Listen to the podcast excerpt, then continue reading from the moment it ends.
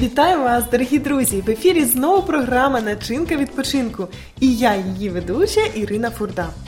Сьогодні ми будемо розмовляти про надзвичайно цікавий відпочинок, адже це смачний відпочинок, який включає в себе і лікування, чи то просто профілактику безлічі хвороб, і релаксацію, та окрім того, несе пізнавальний характер. Апітерапія. Про що говорить вам це слово? Можливо, ви одразу уявили вулики, бджіл, солодкий мед, сон в будиночках з бджолами і ще ряд асоціацій. Ну а якщо ні, то наш гість Ігор вже залюбки готовий допомогти розібратися в користі даного відпочинку. Ігоре, я вас вітаю.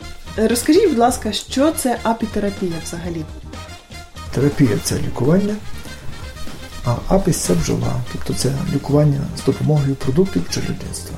Це може бути е, і мед, і прополіс, і пильця, е, і е, трутневе молочко, і маточне молочко, і настойки, різні настойки, а також мазі, які виготовляються із продуктів пчеловодства, тобто з прополіса, з пчелиного підмору і так далі. Угу. Тобто так. список досить великий. Так, список досить великий. Є такий науковий заклад, як Національний фармацевтичний університет, де є кафедра аптечної технології ліків, де розроблено дуже багато, дуже багато продуктів із продуктів пчелівництва. Угу. Дуже цікаво. А щодо сну в вуликах? І відпочинок в будиночках, таких, які на вуликах. Розкажіть трошечки. Так, це робиться будиночок, де ставиться декілька вуликів. Вони вилітають назовні, але пчоли, але зверху вулик відкривається, і ми попадаємо фактично в атмосферу. Ми як, як, як вулик. От, Це дуже добре впливає на нервову систему.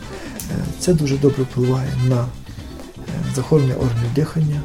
Тобто це буде корисно людям, а також і здоровим людям, які можуть побути там декілька годин, можна і заснути там, там дуже заспокоєно розставлено, люди часто прилігши засинають і отримують дуже дуже хороший, хороший такий ефект, оздоровлюючий терапевтичний ефект.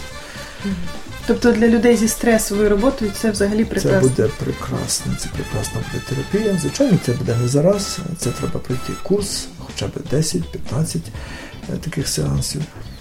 Ну, вони получать дуже хороший ефект. А де можна пройти таку терапію? Ну, Таку терапію часто організовують пасічники, які люди, які мають великі пасіки, вони не тільки збирають мед, а вони організовують буває екскурсії на пасіку, де вони можуть кваліфіковано розказати про бджолів, про сім'ю бджолину, про продукти пчолівництва, про ефект оздоровлюючий їм. Тобто для людей це буде дуже хороший такий і відпочинок, і пізнавальний такий момент.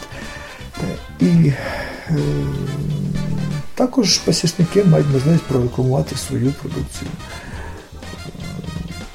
яку вони виробляють із бджоли. Угу. А взагалі, чи варто спробувати такий відпочинок тим, хто ще не пробував? Дуже варто, прекрасно. Тому що люди бувають, коли не знають, вони знають, що є бджола, яка кусає, і більш нічого про неї не знають.